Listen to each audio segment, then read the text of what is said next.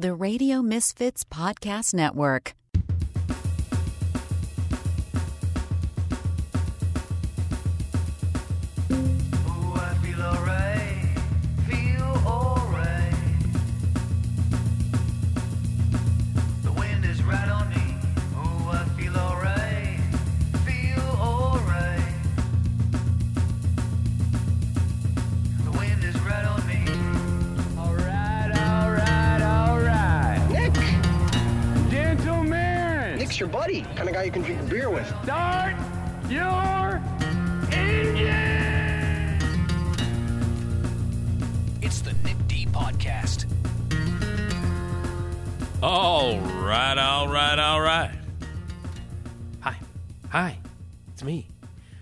The Nick D Podcast. I'm Nick DiGilio, and I am your host. Uh, and this is the Radio Misfits Podcast Network, the best podcast network in the world. Please check out all the other amazing podcasts that are here. They are entertaining and informative and uh, funny uh, and just uh, great. And uh, you should check them out. RadioMisfits.com. Please take the time to rate and review us on every single platform that you can. We want to hear back from you with some feedback. Uh, you can uh, leave a voicemail here 24 7. By the way, uh, we encourage voicemails. We listen to every one of them. We play many of them back uh, on the podcast as well. If um, you have a message, a megaphone message that you would like me to say into the magic megaphone that you can hear for all uh, to hear, a secret message, a joke, something that you want to say into the megaphone, well, uh, you can just leave a voicemail or any other contribution or suggestion, anything. We encourage feedback. We encourage voicemails 24 7. 773 417 6948. Drop us an email anytime you want. nickdpodcast at gmail.com with any kind of questions or any kind of comments. nickdpodcast at gmail.com for anything. Uh, you can be a sponsor. Advertise with us on the Nick D Podcast. We reach a lot of people. So check it out. Say, hey, I would like to be a sponsor. I would like to advertise. Sales at radiomisfits.com. And my thanks to Jason Skaggs for all the music and the sounds and the weirdness and the awesomeness that he provides as well. It is episode 131 right here. And uh, coming up, uh, Dan Fienberg is going to join us. He joins me every other week to talk television. He writes for The Hollywood Reporter. He's got a website called The Fien Print, F I E N. Lots of TV to talk about, lots of new TV, lots of old TV. Something pretty big happened on a little show called Succession, which, by the way, I predicted would happen, and I'm not kidding. Um, so we'll talk a little bit about that. We'll skirt around it, I guess, in, in case there are spoilers uh, out there. We'll give you enough time to talk about that. But there's a lot of new TV to talk about, as there always. It's great to talk to Dan Fienberg. For your TV fan, there is nobody better to talk TV than Dan Fienberg. He had a TV question that we can ask Dan anytime, anything about any kind of television that you want to ask. Again, leave a voicemail at 773 417 6948 or email us at nickdpodcast at gmail.com. We will be happy to share your TV question with Dan. He'll be coming up. Uh, Esmeralda Leon joins me as she always does. Uh, we'll do another magic megaphone. I think we've got some more Mexican candy to taste, and we're going to be talking about more bad solutions to bad problems. Things that you think are going to fix it, they don't fix it. They make it worse. And a lot of other things that are happening. Esmeralda uh, celebrated a birthday over the weekend, and we'll talk a little bit about that as well. And my dad's going to stop by and tell a joke. That's right.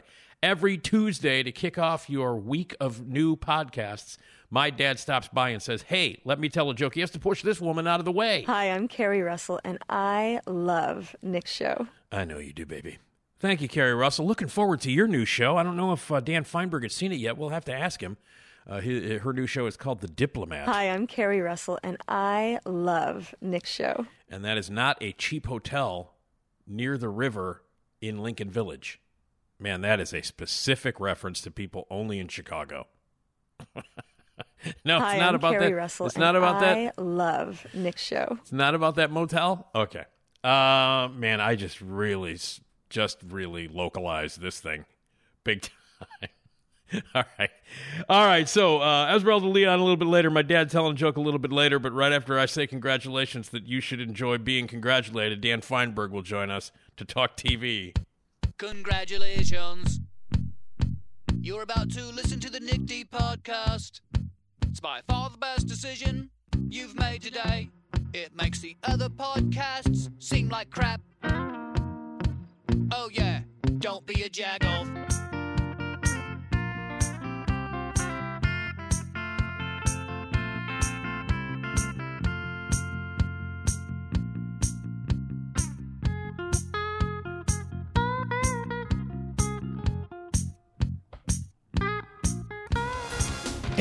Fine, Fienberg.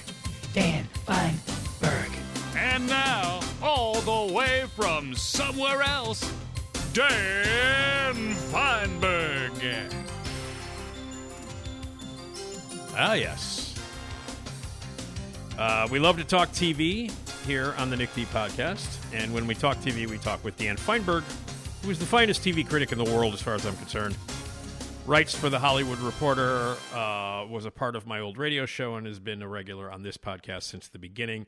You can check out all his stuff at The Fien Print, F I E N. Hello, Dan. What is up, Nick? How are you, buddy?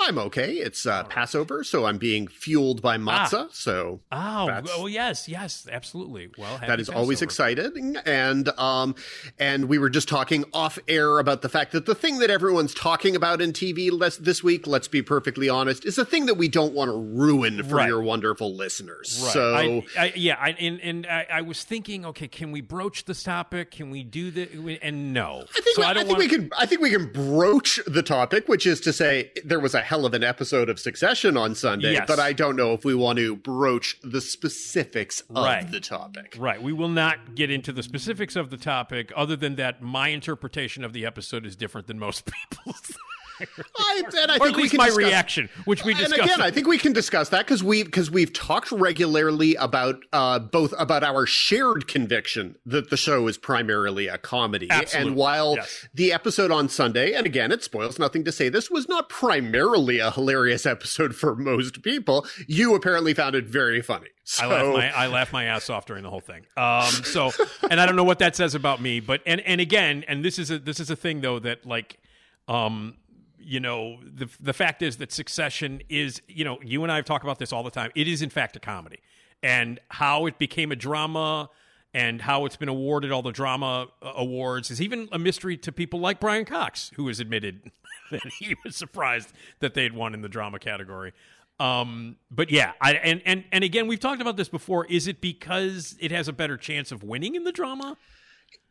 it's on like honestly primarily it's the laziness of how we treat hour long shows versus half hour I don't, I don't think it's that much more complex than that if you consider that also uh that white lotus which is another show that without hesitation i consider to be entirely a comedy No question. is going to be submitted as a as a drama Okay. this time right. around and Okay, so, so- It's basically t- it's the length. It's a sixty minute show, and, it's, and it- it's okay. the length but it's but it's it's such ridiculousness uh Yeah. because it, you know for example why is succession a a drama and the marvelous mrs maisel is a comedy just Right. because the marvelous mrs maisel has a character who's a comedian that that to me is is kind of ridiculousness also and and the, the strangeness of what this does for HBO when again not to spoil anything specific the episode of succession that aired on sunday is going to be very hard to beat in a lot of emmy categories Of and course. so yeah, and so all of these things that you know, HBO might have thought that, for example, the Nick Offerman Murray Bartlett episode of this is of The Last of Us was going to be a major contender in like writing and directing categories and stuff like that. I, it's my guess that that conversation is basically over. Um, and so, and so, yeah, but th- there are just so many strange categorizations that are, are happening this year, whether it's Swarm being a limited series or whatever Netflix ends up doing with Beef, which we'll talk about in a few minutes, uh, Yeah. where where it's either going to be limited or it's going to be comedy, but some Yeah. people, if you try calling it comedy, are going to say it's not a comedy, even though I'd Wait. say it probably is. who who says beef isn't a comedy? I think there's a. here's the problem. I think a lot of people have difficulties accepting the idea that satire can be dark. Yeah. Yeah, I guess so. I, yeah, I guess I don't have that problem considering I laughed my ass off during the last And- episode. and neither do Succession. I.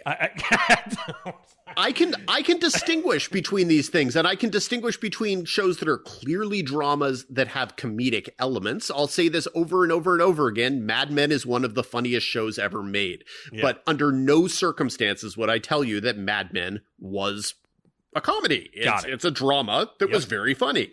But uh, so so yeah, it, it, there's, there's just it comes down to gradations, and so if people were also disturbed by something or found it intense, like I don't know how you distinguish between the way in which uh beef is hard to watch or the way that swarm is hard to watch and the way that the office is hard to watch because for me there are shows that cause me to look away from the television Yeah. squirmy squirmy anxiety comedy is squirmy anxiety comedy Right. but And I respond to that.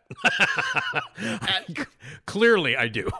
and as do I for the most part. Also, Yeah. because I think anyone reasonable will tell you that in every comedic situation, there's going to be drama if it's going to be well wrought, and in any dramatic situation, there's going to be Yeah. comedy if it's well wrought. So nothing is black and white, really.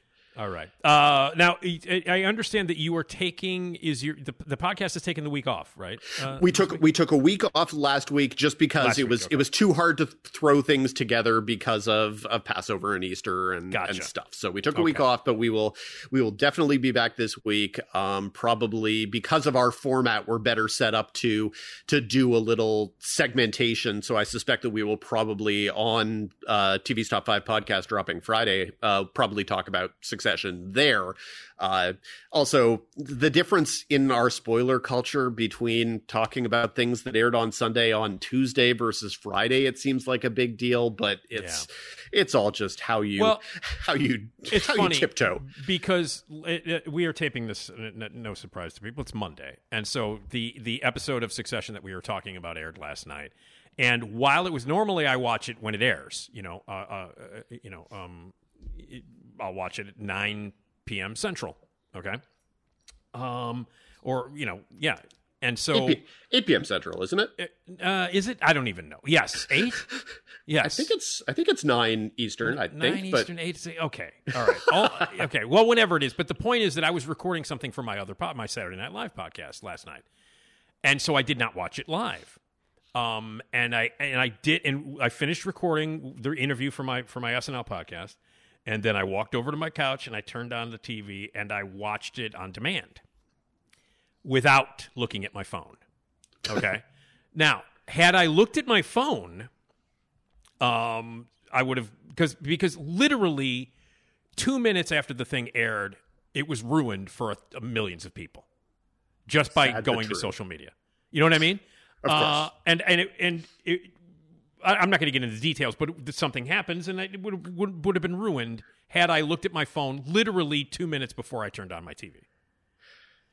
it's it's tough and it's tough to know what the responsibility is and Right. it's tough to know you know what the time frame is what the context is you know everyone look we're all we're all negotiating this nonsense uh we're all negotiating this nonsense together and pissing the world off together so Right, right. Well, okay. So by Friday, you'll be able to talk around it. i Uh, think okay. All right. So that's going to be in your your your your podcast. will be dropping on Friday, and everybody can check that out at Hollywood Reporter. indeed Okay. Cool. All right. Um, well, before we get into uh, some of the stuff that you you talked about and reviewed for the Fien Print, and before we get into beef, uh, which we will get into, uh, SNL. uh, There there have been two SNLs since we last spoke. Um, and quinta, uh, quinta was the other one okay i had to go through in my mind who Yes. the other one was Yes. Uh, and so one of them was hosted by Molly Shannon, and one of them was ho- hosted by Quinta Brunson, and one of them was the best show of the season, and it was not, and it was not the Molly Shannon episode. um, uh, I thought the Quinta Brunson episode was unbelievably great. I thought it was great. Um, she was fan. I mean, it goes without saying that she's fantastic, and just you know, first of all, putting her into like the dressing her up as weird guys was enough that cracked me up. Like the the drug dealer, the the cocaine. That cocaine is so white uh, sketch, which I think a lot of people hated. I thought was hilarious. Uh, and the episode with the HR with Mr. Penis with the Penis Brothers, uh, where she came out dressed up like guy. All that stuff cracked me up. Uh, I thought the show. What did you think of the Quinta Brunson episode? Because I laughed consistently throughout the entire episode. I thought it was good, and I thought it was reflective of the fact that her that her background is such that it that is the kind of thing that she really can do. There is no reason why Quinta Brunson, with a slightly different career path couldn't be a regular on on SNL. She is she is that kind of performer and has that kind of versatility. Yep. I liked I I like you liked the way that they steered into jokes where they dressed her up as a man rather than steering into Quinta Brunson's really really tiny and looks like a child jokes, Right, which is sort of the like it's it's the two most obvious ways to change up the way that people look at her. And i feel like people sort of lean into the oh she looks like she's 10 uh, which is also a major recurring joke on Abbott Elementary as Yeah. well. Yeah. No, I, I thought she was. I thought she was really good and really funny. Um, I don't know necessarily that I would have said it was the best episode of the season, but I thought she acquitted herself excellently. Um, Yeah. But but now I'm now I'm curious and a little bit worried about about your apparent disappointment in the Molly Shannon episode, I- given what you had invested. Well, uh, I mean, if for, you know anybody who regularly knows me or listens to me on Ma- Molly Shannon is my favorite uh, female cast member in the history of SNL. She's one of my favorite people on the planet. I love her. I adore her. Um, and I don't think the writers did her uh, a favor. Um, I thought uh, a few of the sketches were good. I thought she was fine, you know, and she did, you know, you know, I, like I love the fact that they brought Sally O'Malley in at the end, and you know, and I thought the Jonas Brothers thing was funny, and her, you know, with the with the camel toe and the, all of that stuff, like the Sally O'Malley thing, that's gold for me all the time. And there were other sketches that I thought were that were great. I uh, um, I liked the um, uh, the stand up comedian, uh, uh, uh, you know, uh, and and the, the and the rib at the Chris Rock special. I liked that very much. Like the you know the I'm pregnant but I farted. Really, that joke went on forever. Um, the valet thing, I thought some of that was kind of funny, but she seemed off. Um, I don't know. I just don't think that the writers came through for her like they should have. Um, I that's just that's just me. But there were parts of it that were great, and I love her. But I was disappointed with what I thought sh- sh- should have been a much better show. Wait, before okay, before we talk about this, I, I just sort of remembered, and I want to make sure we get to it because we didn't talk about what I thought was honestly perhaps the best part of the Quinta Brunson episode, which was the uh, Michael Che um, April Fool's joke Oh, on was- Colin yeah, Jost. phenomenal. was which phenomenal. which was so Yeah. fantastic because I, I had been like him. I'd been sitting there going, "Huh." Is the audience finding it hard to laugh about this just because there's been so much of it because they want the Trump indictment stuff to be so real? Like, is it just not funny anymore? Yeah. And you could you could watch him and Yeah. you could see the desperation growing as he's like, why are they not laughing at this? It's gold. Yep. And the reveal that he had told the audience not to laugh was fantastic. It was awesome. Yeah, no, it was great. I, you know, seriously, one of the best parts of the entire show, and I think indicative of the. I, I thought, you know, indicative of the entire episode because I thought the whole episode was was great. And and in the the cocaine so white, my favorite one, that favorite joke was this cocaine is so white, it's whiter than season two of The Wire. That to me was. I am I am just I I know I know it's thin skinned of me, but I I am very sensitive to insulting of season two of The Wire. Listen, me too. It's my favorite season. It's my favorite season of The Wire. I- and but but like so much of that season, people are like, there's not enough of the corner kids, and while that's true, come on, No, I know. Look, Dan- look, Dan, hey, hey, hey, listen, um, Dan. I am with you hundred percent on that. Okay, hundred percent. But it's still. I went, oh god! Like I laughed out loud, like when they said it's season two. It's whiter than. I, two. I am just I am just thin skinned on that. I am not gonna I am not gonna deny it. It's All right. it's, No, it's and- my and own you know what? personal sensitivity. No, no, no, no, no. And I am with you a thousand percent on that, Dan. Trust me. But I just like it made me laugh, uh, and it's like, God, you really are going to continue to tell these jokes twenty years later. All right.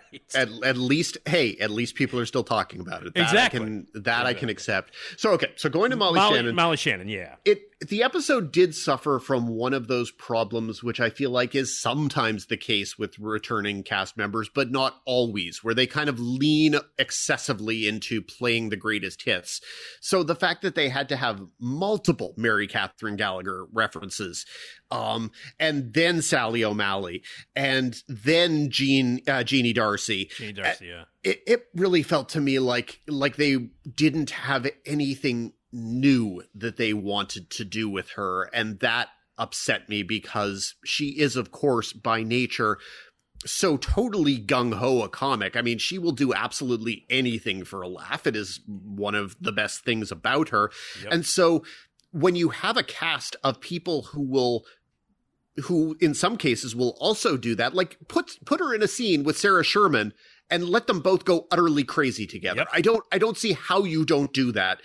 And and they didn't. And I and there were a lot of things where it felt like that to me where where just the opportunities to let Molly Shannon do Molly Shannon things just didn't materialize. And i was disappointed with it. I was really kind i was kind of worried you were going to come and say that that, that it was the best episode of the Oh, season. no. and i was going to No, be like no. really? Really nick? no, but no, no, no, no, no, no, no, no. I mean, I'm, you know, I mean, I just, you know, and I agree with everything that you said. Um, and but I mean, the the fact is that she makes me laugh even when the stuff isn't very good. I still like watching her. She's, you know, and I and and, and also when the stuff's not really good, I like this cast a lot too. So there's still things in it, even though when the writing is poor and, and you know and mis- misguided. Uh, I'll still laugh at some stuff because I like the people genuinely like like Ke- Kenan Thompson uh, just kills in every sketch. The whole uh, the the whole vagina medication thing.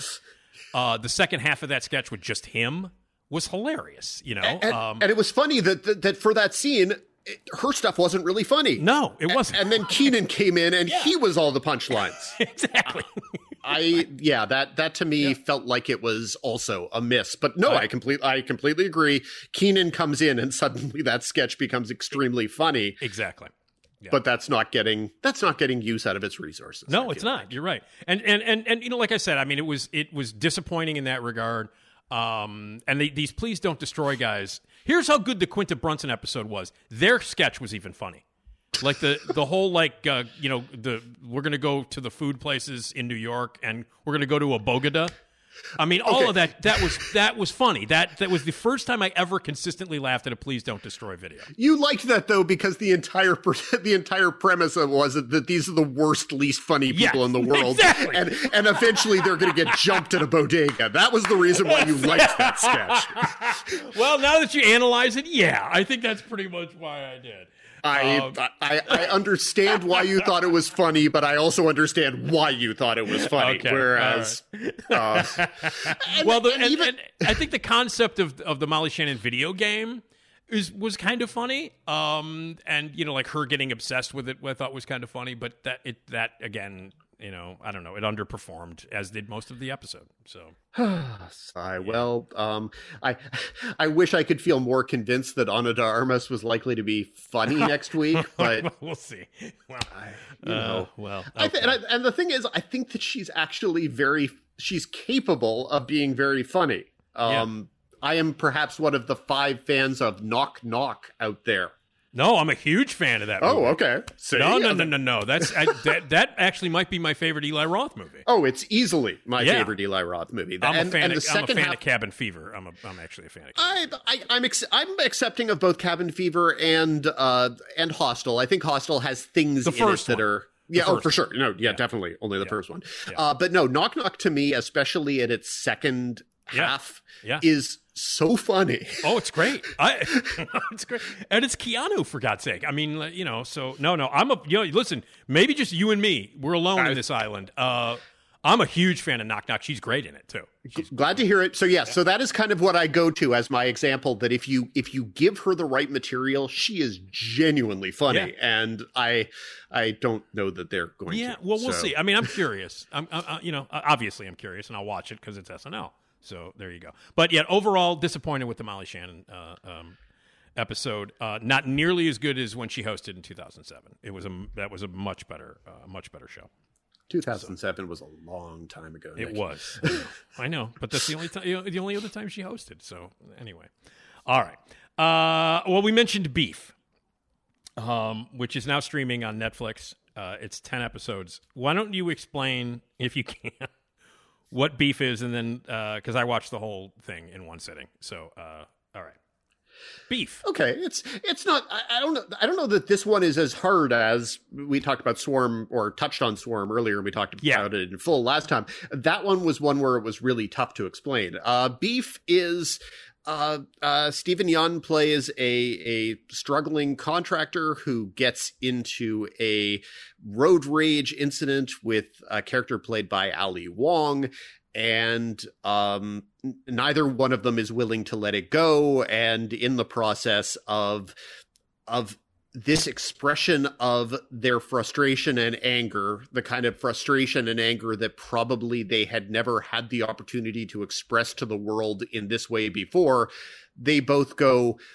wildly and horrifyingly overboard and things escalate uh, over 10 episodes would be how i would describe it. Right, and in and it affects, uh, and then you get to see the personal lives of both of these characters, and the and the the show is split between their stories and then how they cross paths every once in a while, and what this whole road rage incident means to them, and how it affects their behavior and how it affects their lives and, separately. and in both of their cases how it stems from their upbringings and uh, so there are flashbacks to both of their Yeah, their yeah. youth and so so there's all of that as well uh, but yes we we do see their respective families and just the the corrosive impact of this sort of anger yeah.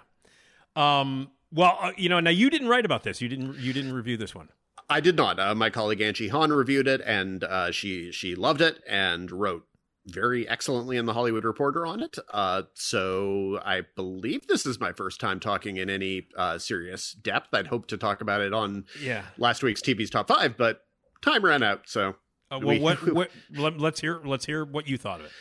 Uh, I, I think it's I think it's really terrific, and I think it's terrific primarily because of how good uh, Steven Yeun and, and Ali Wong are, and in neither case is it a shock. Like I think, I think we expect a certain sharpness out of Ali Wong. I don't know that there has been any indication that she has this kind of dramatic depth to her, but Yeah. she absolutely does. Uh, with Steven Yeun, it's it's in no way surprising, but it's so great to see some of the things he gets to to do. Um, the the third episode, I believe, uh, has a scene the with him at, at church, Yeah. listening to a praise choir Yeah. I mean, and the camera's just on him basically it, it cuts a couple times but it still is on him for roughly five minutes as he goes through an emotional journey that that it's just stunning to watch it's Yeah. it's so good Yep. um i'm i'm already i'm already nervous that this show could might be too odd for emmy voters and so i'm already getting prepared to be somewhere between angry and and and homicidal if neither of them get nominations. Uh, I, you know, I, I, I think there's enough praise for it that it probably will. But anyway, he is so good. Um, and, and, and the show sometimes is extremely funny. And, and to me, the escalation of it is in a, a comedic vein throughout. Sometimes the way things progress, it has almost a, a Looney Tunes aspect to it, where you think that there's a certain amount of violence that you can tolerate as being humorous and then you pass by that threshold and then you go oh probably shouldn't be finding this humorous anymore and and the stakes just keep rising and rising a- and the show becomes more and more comfortable with its um with its ability to break format, with its ability to break tone. The last couple episodes go um, a very uh, not exactly unexpected, but unusual place emotionally and tonally that I I thought was was entirely earned and uh, just very effective. And then once you get past Steven Yeun and Ali Wong, uh, the the cast is is is great. I thought Joseph Lee, who plays Ali Wong's character's husband, I think he gets better and better as the show goes along. Uh, Young Mazino, who plays Steven Yeun's character's um, sort of Brother. slacker brother, I think he's great. I've seen some people say less positive things about David Choe as uh, Oh. Steven Yeun's character's cousin, but I Wait. think he's tremendous. who who why would anybody he's unbelievable and he's not even really an actor He's he's not an actor, but at this point, he's now done enough acting that Yeah, I don't, you uh, know, I, I think he can be. No, I've I've seen some people complain that tonally he took them out of the show a tiny bit. So, no i totally dis he by the way is hilarious It- oh, absolutely. unbelievably funny the vegas ep- the vegas episode oh my god i laughed that that whole episode is hilarious completely hilarious um yeah I think he's great. But Oh, no. I, I I do all. I think he's great. I think he also does a really good job of being genuinely scary in addition Yeah. to being genuinely funny, and that's kind of where the his not being an actor part becomes interesting because he's he's sort of a he's for people who don't know he's primarily an artist. Mm-hmm. He's um, eh, but he's also been kind of a a celebrity gadfly. Like he he pops up he's popped up on episodes of Tony Bourdain's show. He he's popped up a lot of and he had a he had an FX series that I'm pretty sure I'm the only human being who reviewed uh which was kind of a a reality show slash piece of piece of therapy. Like it's really a hard thing to describe and i don't think it works entirely but i thought it was very interesting. He's he's a really interesting screen presence so Yeah, um but yes. So okay. So let's hear let's hear some of your thoughts. Oh, I thought it was great, and uh, and I agree with everything that you said. I was hooked from the very beginning, um, and I loved the the different style styles that the that the series touches on. And like you said, those last couple of episodes go into like especially the the final episode uh, uh, of and I, you know obviously without giving anything away. Um, but I mean, like when the final episode opens with this the scene with the crows, I was like, what? yes. What is happening? And and I cracking up and not questioning it. You know what i mean? Like i was along for the ride at that point. If okay crows are talking now? All right i'm cool with that. I that's cool um but i i, I cared about the characters in, in in many ways and there were so many moments it's and and again you know we're talking about like feeling uncomfortable about things there were so many moments where i'm like no no no no you know like don't do you know I mean, it is a squirmy show. There are a lot of things that, that that all the main characters do where you're like, please don't do that. Oh my god, you just did that. Um, and the and the consequences of those actions, and um, and everybody's got, you know, everybody's got an ulterior motive. Every single person in this show wants something. You know, they're, they and, and it's and I don't know. I just it, it it's about human nature. It's and I lo- and and and, the, the- and then the question of I'm like, okay, were they born on the same day? Because there's that. like is that? I mean, there was. It's kind of hinted at that may have. I mean, you know, obviously is, they the- go is back. that a thing that was hinted if that's the case i missed that entirely but that doesn't mean it didn't I mean, I, well, it's it, to me it was sort of hinted at, like you know, they go back to the day of each of their births, and I was thinking, well, maybe were they born exactly on the same day? Is this like a is this is what's happening right now? And and like, but it got my brain like going off into directions that I never thought I'd go off into. Um, especially watching, you know, uh, you know, like a half an hour weird comedy conceptual show. Um, and everybody in it is, as you mentioned, is is stellar, and there are acting moments that are just uh, outstanding. And and as the two leads, Ali Wong and, and Steven Yeun, are unbelievable. And um, I love the idea of it. And I, you know, uh, it remind you remember the movie Changing Lanes. Mm-hmm.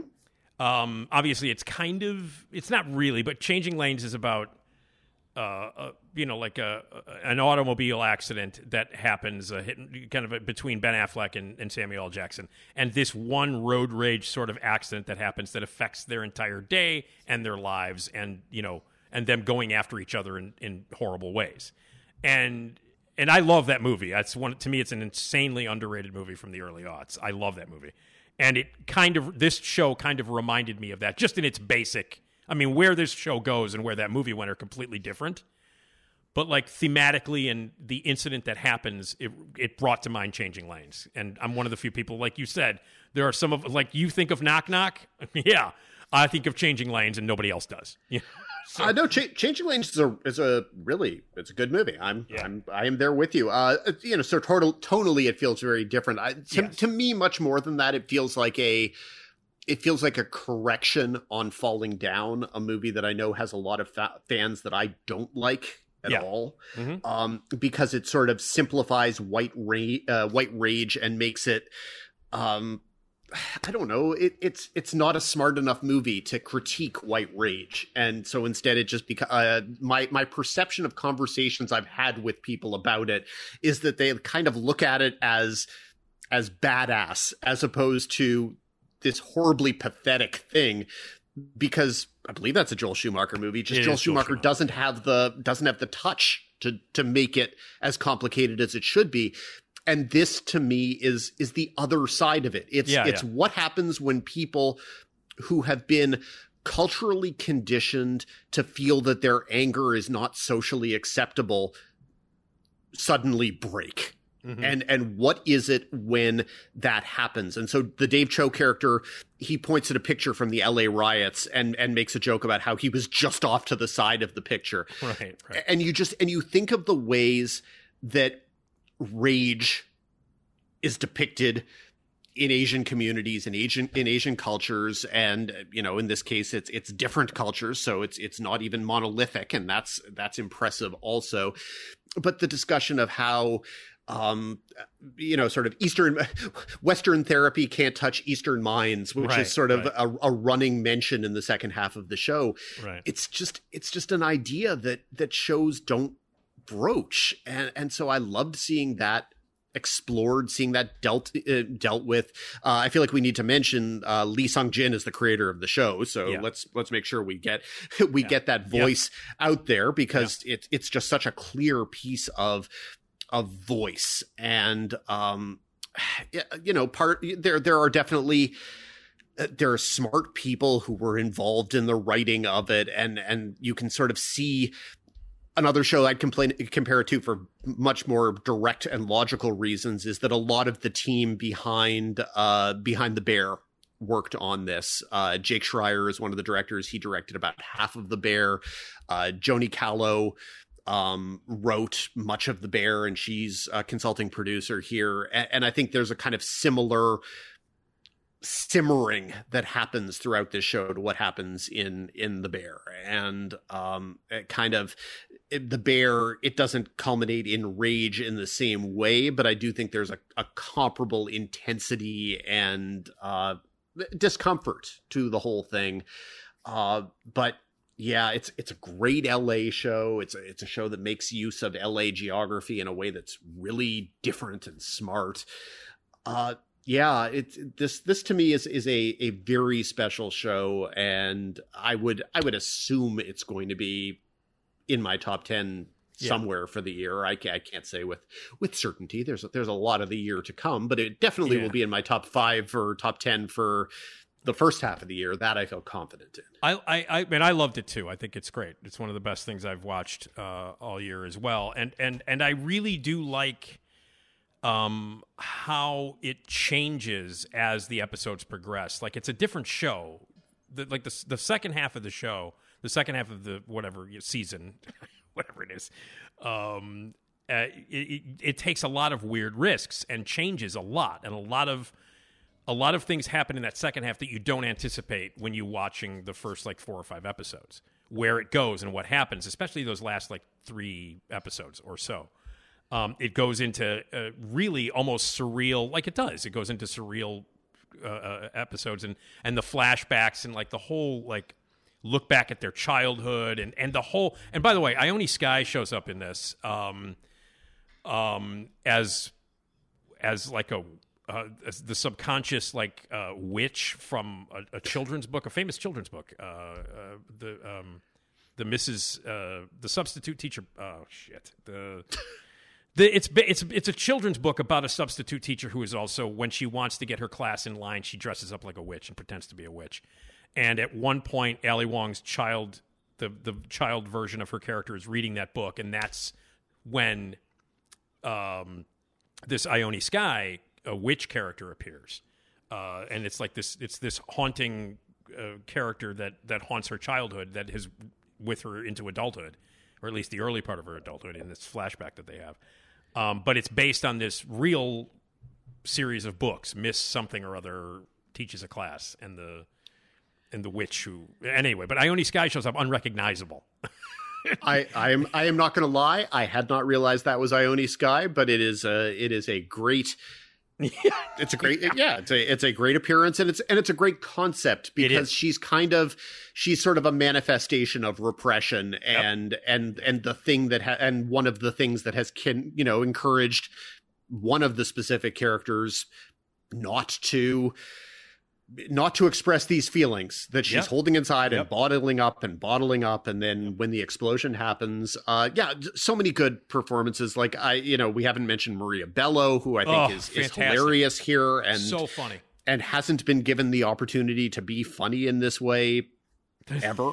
So ever yeah. And then there's a there's like it goes to places like i mean there's a there's a scene a home invasion scene late in in the in it that is terrifying and hilarious and also involves the use of a panic door a panic uh, a panic Yes. room door that i can't even like, like i mean the places it goes in those final three episodes i'm like what what is happening right now and i was on for the ride and by the time crows are talking to each other i was like i'm fine with that that's cool it's insane and great and and and it really does capture rage beautifully. I think it's a great show. I think it's absolutely great, and um and and people are you know it seems to have a buzz going. There's been some you know some trending and some social media stuff. I know a lot of a lot of my friends and people that I know have watched it and and think very positively uh, of it. And you know, so I think it's I think people are liking it.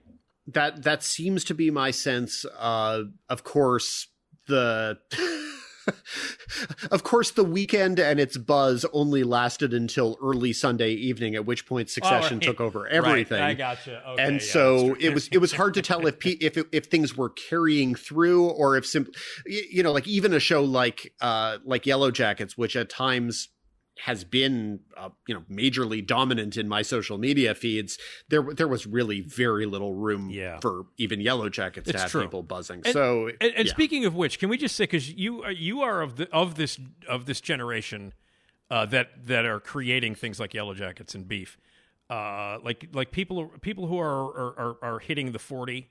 Uh, people who are who are turning forty, the creators of shows and the people who are making art now who are turning forty are are really expressing it in different ways. So like Beef is completely different than Yellow Jackets, but the one thing that is consistent is uh, are soundtracks of the late 90s now just going to sell like hotcakes because Beef is loaded with songs from that era, just like Yellow Jackets. I, I was I was kind of surprised uh, because I didn't immediately internalize what was happening with the soundtrack of Beef until probably the middle of this of the series.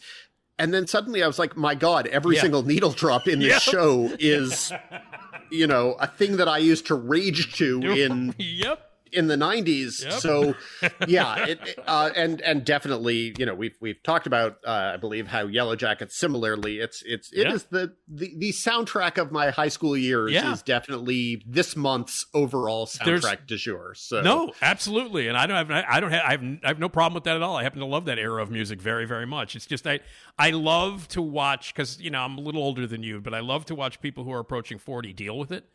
Um and and and I and I this seems to that seems to be you know one of the things that's that that beef kind of touches on, and one of the things that Yellow Jackets touches on is that sort of age range and that that precipice of turning 40 and then all the music that goes along with the people who are turning 40 and that's the stuff they used to listen to. And i love all the needle drops in both of the shows. And i thought beef had exceptional use of music yeah yellow jackets yellow jackets is right on i mean i guess i guess they were i guess they're the characters are a year younger than i am Yes, uh yes. but the characters in in beef are a few years younger and i don't know that the show ever exactly lands on how old they are and Yeah. and there were a couple times i was scratching my head a little bit on that uh because I wanted because because I wanted them to be older so that I could feel more li- like I related to them even more. Uh, but I felt like I related to them sufficiently. And honestly, anyone who anyone who drives or navigates in a in an urban area, be it Los Angeles or Chicago or wherever, Oh, yeah. uh,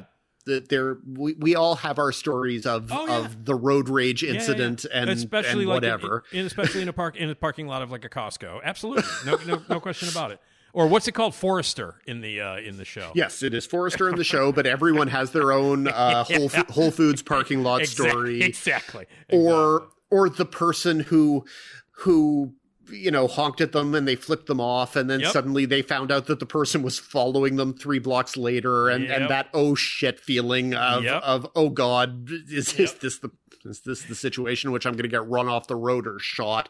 Yep. And we and I, I can't imagine anyone in any urban space has not experienced that. Uh, there, there's a lot that's that's extreme in this show, but there also is a lot that is really, really relatable. Right. Yeah. It's it's it's tremendous. I think it's great, and uh, I'll be interested to see how uh, the general uh, the general public perceives it. And again, you know, it was getting that huge buzz until Sunday. So there you go. Eh, it, it'll it'll it'll come back. I feel like I feel like hopefully people will discover it uh, gradually as well as quickly. Also, it's uh, God, it's been a while since Netflix has had a really really good show.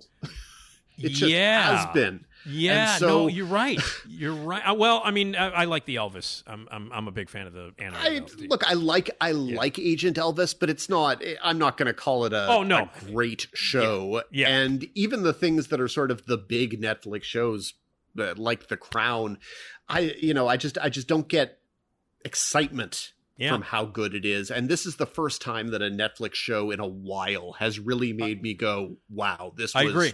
I agree. it." I agree 100%. So beef is great. We love beef. Well, I mean, I and I also am a meat eater, so I also like the actual beef. As as do I. All right. Uh, jury duty. Let's move on to let's talk a little bit about that. James Marsden playing James Marsden. James Marsden playing James Marsden. The premise of the show is it's basically Joe Schmo season, Joe Schmo show season three, or Ah. whatever your comparable thing is, whether it's Windy City Heat or whether it's uh, Paul T. Goldman or Yeah. whatever. It's Gotcha. it's the sort of normal person surrounded by scripted people. In this case, it is a normal guy who gets jury duty and thinks he's being in a documentary about the ins and outs of the jury system. It turns out he's actually being not exactly pranked, but just sort of in the middle of a prank uh, with um, a lot of actors who mostly aren't recognizable. Obviously, James Marsden is, and he plays himself because you couldn't just have James Marsden playing a character. But there are a couple of the actors who are really, really recognizable. Uh, Kirk Fox, who who people will recognize from sitcoms, is one of the others, and it what it ultimately is is a reminder that these shows are really complicated to produce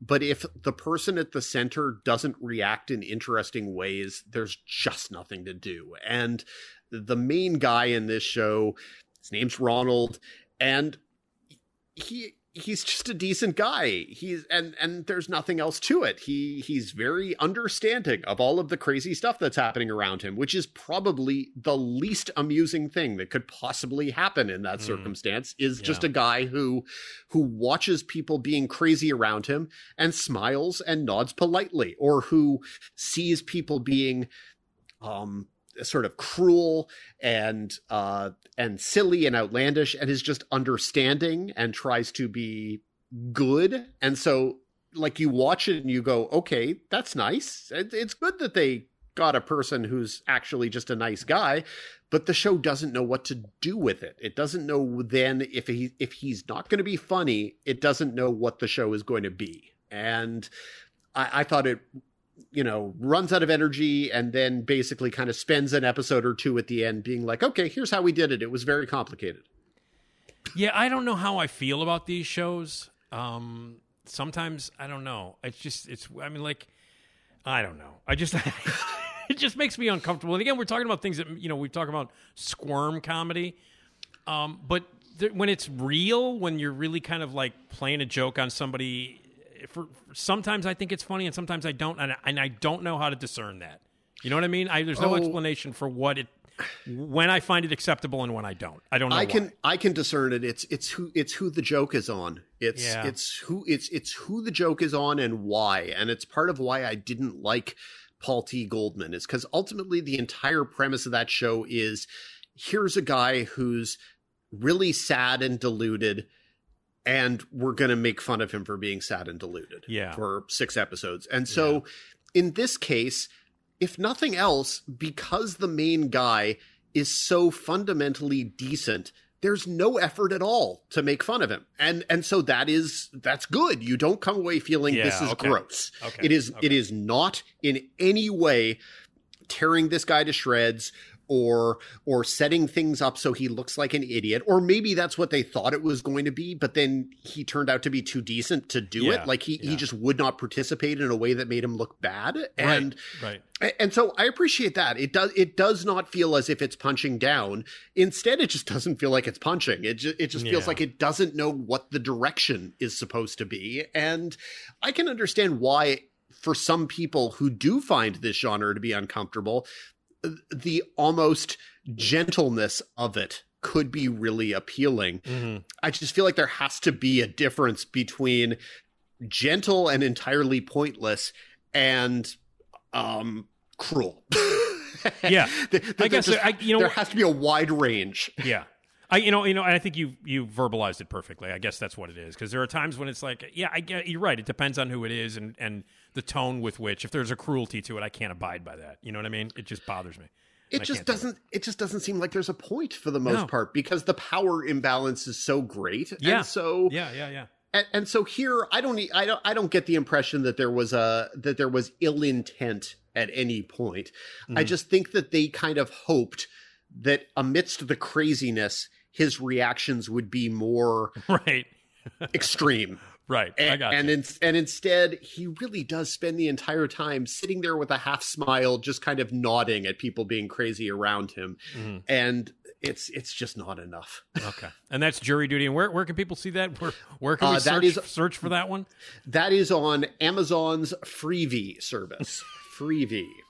Um, which means that you also will have to watch commercials with it. Um, Ah, okay. So, so Freebie, yeah, but it also- Amazon Amazon Freebie. Okay. exactly, which also means All right. everyone has access to it, which is which is Okay. nice. Uh, right. But but yes, There you go. That's jury duty. Okay, really quickly uh, before we get out of here, a couple of uh, uh, sitcoms that I actually watch on broadcast television that I like, that I wanted to uh, that I want to mention to you again. I still like Not Dead Yet. I'm still on board. I like it mostly because of Gina Rodriguez, but I like the show. I stopped after the Julia Sweeney episode, so Okay. uh, right. not not for any particular reason. Has it gotten different, better, more Uh, nuanced? it's it's kind of the same, uh, but I just I happen to really like her, and I actually like the supporting character. The show makes me laugh. I actually I'm Okay. I'm, I'm a fan of it. And the other one that I that I back completely, um, that I think is I don't know I don't watch a ton of broadcast sitcoms, broadcast television sitcoms, but for me, American Auto consistently clever and funny every week. Um, I'm a big fan of that show. I am a few episodes behind. It is really, uh, it- but it is a show that I find really good and really clever, and I've been liking this season. Uh, one thing I will recommend, kind of tangential to this, and I'm working my way through this one slowly because it's another one that uh, Angie reviewed. But I've watched half of Unstable on Netflix Oh, and yeah. been shocked at how good it is. I shouldn't be shocked because uh, because it's the creator of Better uh, Better Off Ted and uh, Andy Richter controls the universe Yeah. and you know other shows that are really good shows and so it's Yeah. it shouldn't be shocking that a Victor Fresco show is very funny but I, I I've still been kind of shocked at how effectively funny it is and since you mentioned American Audio Auto and American Audio Auto in its second season has been making me think more about Better Off Ted uh, I wanted to at least mention Unstable just because I've been Unstable. enjoying it and it Okay. is and it is unquestionably Better Off Ted esque Okay, great. All right, cool. I will definitely check it out. Really quick, when do you see Dead Ringers? Um, I, I could see Dead Ringers anytime I want to. Uh, probably I will maybe get to screeners this weekend. Okay. I think I think that we will be able to talk about it in our next visit. Okay, I, I, I I- think it actually might have premiered by then. So, but yes. Beyond excited. Beyond excited for it. Uh, I'm I'm I am just really curious. me too. me too. Uh, Me too. And I mean, I, that's a, I've, I've told you that that's actually a movie that I took a girl on a first date to, right? I, took, I never told you that story. I, I feel I feel like you might have, and I can I can imagine the consequences. No, it didn't of go that. well. It didn't go well, especially since I had already seen it. Like I took her to it. I had already, I knew the content of the movie anyway. But anyway, uh, and then uh, of course I, I have to ask when you get to see uh, this. Hi, I'm Keri Russell, and I love Nick's show. Uh, when- I feel when- like I feel like our next visit is going to have so many things to talk about because it's going to it's going to have the diplomat. Okay. It's going to have the re- uh, we're going to be able to talk about the return of Barry. We're going to be able to talk about Dead Ringers. Wow. We're going to be able to talk about Peacock's Mrs. Davis, uh, which is Ah. from Damon Lindelof. There is going to be a lot of Wow. stuff to talk All about right. in two okay. weeks. All right. So in that time, everybody watch Beef. So there you go. Damn straight. Okay. Thanks, Dan. Always a pleasure, buddy. Till the next time, Nick. All right. See you later. Dan Fienberg, TV guy at uh, at the Fien Print, F I E N, and uh, Hollywood Reporter. Uh, so watch Beef. Weird and awesome. And man, big stuff to talk about the next time he's on, and he's with us every other week. You know who's with us every episode? Esmeralda Leon. Esmeralda. Yeah. Esmeralda Leon. Yeah. Esma. I'm talking about that Esma.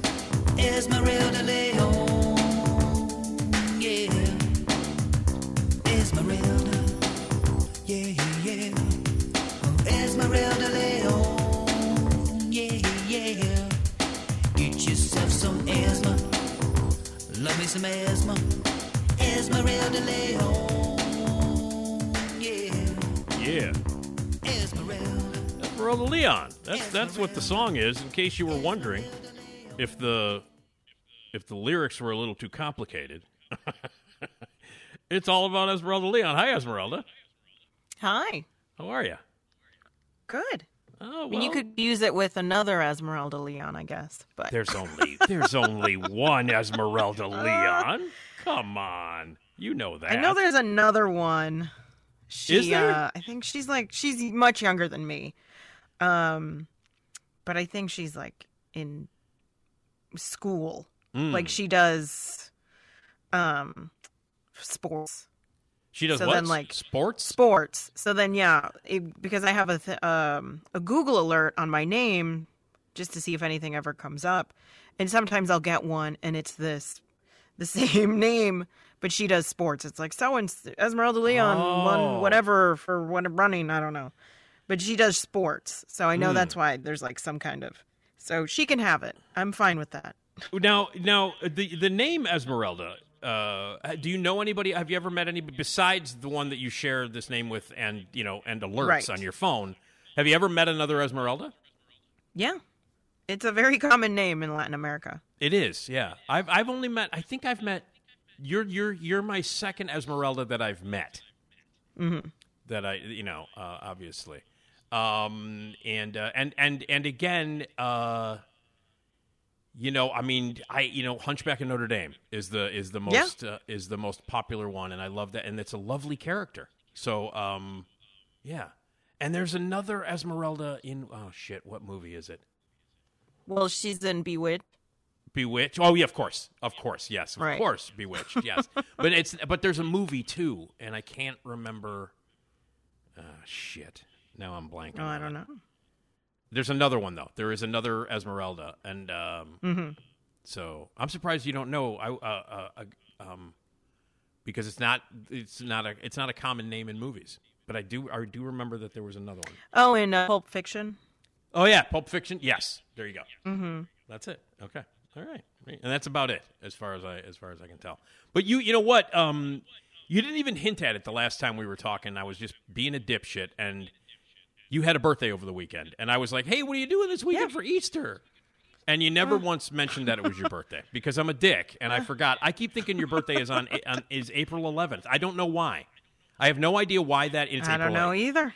April 8th. No, it's not. I mean, I'm a dickhead. I just, uh, but I, so, and you didn't even mention it, and you had a birthday over the week. Well, happy birthday, Esmeralda. Oh, thank you. Did you have fun? Did you, did you celebrate? I, I know that you saw. yeah, we went out to dinner on Friday. Mhm. Um, we went to uh, Girl and the Goat, which Oh, was man. I'd never been there, so Oh, it was delicious. Oh my God, it's so good. It's so good. I Stephanie on my show about seven times, I think. Nice. Um, yeah, because I was, yeah, as you know, I'm obsessed with Top Chef. You know, um, right? Yeah, yeah, yeah. And uh, and by the way, if you're watching Top Chef out there and you're not vo- if you're not rooting for Victoire, I can't even talk to you right now. We can't speak. uh, but anyway, but yeah, no, Stephanie, you know, the she, when, in, she won Top Chef. Um, Yeah, yeah, yeah. as yeah. you know, and she's um, not not only is she an amazing chef, but she's so goddamn cool. Like she's way too cool to be running two of the most successful restaurants in history. She's way too cool for that. uh, but yeah, no, that's cool. That's a great place, man. What'd you have? Yeah, it was delicious. I hadn't uh we hadn't been there before, so it was What'd you eat? What'd you eat? Uh we had uh we had a whole branzino. Mm-hmm. Um we had uh we did uh there was a pig face with it was Oh yeah. like Yep. roasted potato or not roasted but like fried potatoes and an egg. It was super good. It's so good. The pig face is the best, man. I'm telling you. Oh God, it's so good. Well, anyway, that's a great way to spend your birthday. So Oh, I'm, thank I'm glad you had a nice one, and I apologize for not wishing you a birthday, a happy birthday beforehand. I'm such a dickhead, Um, you're fine. and I still don't know why. Uh, April 11th. I have no idea why that's in my brain. I have no idea why. I don't know what the significance of April 11th is. Uh, right. ex- I'm trying to. I'm like, what is? Is anything? Well, happening? except that it, except I don't know. oh, you know what? It's today. Yeah. I just I, it's uh, it is today. Uh, as I look at the calendar, well, we tape on the day before, but it's today. Uh, so I don't know if something happens today. I'll let you know, Esmeralda. Okay. Okay. All right. Well, anyway, happy birthday! I'm glad that you had a, a, a lovely you. dinner and you got to spend some Yeah. time with uh, with some lovely people. And uh, listen to this. Everybody's very happy. about it. Oh wow. See, everybody. Oh, look. The listen. chorus. Oh, oh, oh, wait a minute. Hold on a second. Hi, I'm Keri Russell, and Oh. I love Nick's show. Got a big sign that says "Happy Birthday, Esma." Oh. Hi, I'm that Keri? Russell, and I Thanks, Keri. love Nick's show. All right, Hi, Keri. I'm Keri Russell, Okay, and all right. I love Nick's show. Okay, Keri. Oh boy. She made you a cake too. I'll eat it for you. Oh wow. All right, so there you go. She, did she make it outside? Uh, wait, let me let me find out. Hold on. Oh, oh, wait. Hi, I'm Keri Russell, and Yeah. I love Nick's show. So did you make the cake outside, uh, Keri? Hi, I'm Keri Russell, and I love Nick's show. Oh, you did. All right, cool. Very very Wow. cool. Okay, Okay. well. Oh, wait, wait, wait. Hold on a second. There's second. an She's oven got out there on a yeah. grill. There's a there's a she has an oven out there, and uh, Wow. oh, she's coming in now to get some oven cleaner. She's Oh, Hi, I'm Keri Oh, Russell, course, and right. I All right. love Okay, Keri. Nick's show. all right, Keri. Thanks. she is so never going to do my podcast ever. and I'm trying to get her on. I've been trying to get her on. The, the last time we tried was when Cocaine Bear came out, but then I saw mm. Cocaine Bear and I was like, I can't Yeah. talk to her about Cocaine Bear because it's shit. but now I'm trying because she's got this Netflix show that's coming on in a couple of Yeah. Uh, called The Diplomat. So I'm trying to get on for that, but we'll see. But she, and meanwhile, she's outside cleaning an oven on my porch. Mhm mhm Oh man! All right, all right. Hey, it was- so uh, um, so do you enjoy your birthday? Is it something that do you do you are you one of those people that? Yeah, uh, I mean it's fine. Yeah. Um, I don't. Uh, I turned forty, but I really wasn't like, oh my god, right? I'm forty. Like that, it doesn't really yeah, bother me like that, and it didn't I didn't wanna- I, I- I- turned thirty. I didn't so want to mention. I'm like, it. I didn't want it's to a mention. birthday. I didn't want to mention. It. I didn't want. I- If you didn't want to mention it, I, I wasn't going to mention. It. Yeah, that you turned, I mean it's just turned- another another that you turned the big four. another turn around the world. ten more ten more years, and you're going to be 50. 50 Yeah. years old. Um, And you'll be what? I'll be Jesus Christ. In ten years, I'll be I'll be because I turned? I turned fifty eight in July. I'll turn fifty. Yeah. Well, I'm there old. you go. I'm old. You'll be sixty-eight. I'll be sixty eight. You'll be fifty, and I'll be sixty eight. Um. Uh, speaking of 50 years old, did you watch Molly Shannon on SNL over the weekend? I didn't. I did see some bits. It was Uh, not some of the It was not- sketches. It was, the the writers let her down. The Mm. writers let her down. Um, I, but I mean, there were there were parts of it that were great. It's funny because like, um, you know, you have an SNL that is hosted by, in my opinion, the funniest female cast member in the history of the show. Mm-hmm. And the show was stolen by Heidi Gardner. so, Oh, I mean, you know, it's like the current funniest cast, female cast member on the show kind of, you know, owned it. Um, but they didn't. The, and, and she did do a Sally O'Malley at the end. oh, good. Uh, it was a twelve fifty sketch. See what they did there? Oh, it was boy. a twelve fifty. oh, I see. Okay. Sketch. So, um, yeah, and they they did not do a Mary Catherine Gallagher, although there were references to it. Mm-hmm. Um, they did do um, her stand-up comedian character. Her bad. Don't get me started. I did. Yeah, I did hear. I I heard a little bit of that. They did that, but they they advertised it like they made fun of the Chris Rock special, mm-hmm. and it was like her special. Um, in the same way that they advertised the Chris Rock, it's live, Right. but you know it'll be streaming, you know, soon. So anyway, yeah. Um, but anyway, I didn't know whether you had watched uh, the Molly. show. No, I didn't watch. I didn't watch all of it. I did. Uh, the one that I did, I watched most of it was the one where she's pregnant. where she's got gas. It's really just a fart. yeah. yeah. I mean that joke. Uh, you know, it went on for about three minutes too long. yeah. I I mean, she was pretty good though. Like She's- her, she was doing a good job when, you know, when she found out that it was just a fart. Right. Well, I mean, she's good. great. It's. I mean, she Yeah. she did a good job in every sketch, although every sketch was not very good. You know what I mean? Right. Like she's Yeah. she's in she's incapable of being bad. She was You know she I mean? was trying her hardest, absolutely pushing the- through. right, and my pu- pushing through. See, pregnant. See how that works. Hold on. Wait, wait a minute. Hold on a second. Oh, Jesus Christ. Oh yeah, man. So anyway, um, the my my point is that yes, she was like doing her best and, and making it through. But the point is, I think the writers shouldn't have had to have her do that. Like they should have come to fucking play. You know what I mean? I mean, yeah, but got you know, Molly, you know, you got Molly Shannon on your that show. That should be the standard. But exactly. you know, what are you gonna do? especially, especially coming after last week with Quinta Brunson, which was by far the best episode of the season. Like Mm-hmm. by far, and like every sketch was almost a home run. It was unbelievable. So it's tough to follow up a show that was that strong. But you think because Molly Shannon is on, you're really Yeah. going to go, okay, look, we we brought it last week. We got to bring it again this week. So, but anyway, there are things in it that were great, and uh, Heidi Gardner did this thing on Weekend Update where she played the uh, the the over busy uh, coworker who really isn't busy but pretend she's busy. You got it. You have to watch it, Esmeralda. It's fucking Yeah. hilarious because we've all worked with people like that. Like she's like, I'm slammed. Like she's uh, like at one point. She can't. She, I haven't eaten in three days, and she's eating a salad while she's at her at her laptop trying to work. And then she's like, "Oh my I god, mean, my s-" that's you know, that's how you get around doing work. exactly." That was the whole point of the character. Because if you look that stressed, no one's gonna question it that is. you're not doing work. That was like it's like it's like that's that uh, episode of uh, Seinfeld where when George is working for the Yankees and it's like I just look like Yeah. um, I'm aggravated all the time. That Yeah, makes people think- exactly. so, but this this character that she did, adding to the list of unbelievable characters that Heidi Gardner has created, especially update stuff because she did like this. Mm-hmm. I don't. Did you see the the character she did earlier this season where she was the mother of five? She had four daughters and a son. Did you see that one? I don't think I saw that. No. where she where she really likes her son too much like Oh. God. oh my god it's unbelievable it's unbelievable so anyway but yeah so so heidi gardner did this bit on on update where where and and uh and bowen bowen yang came out as jafar from uh from Oh, aladdin wow. Was- that's the funniest thing bowen i'm not a big bowen yang guy but that's the funniest thing Mm-hmm. that bowen yang has done on the show when he played jafar on update. So anyway, uh, all right.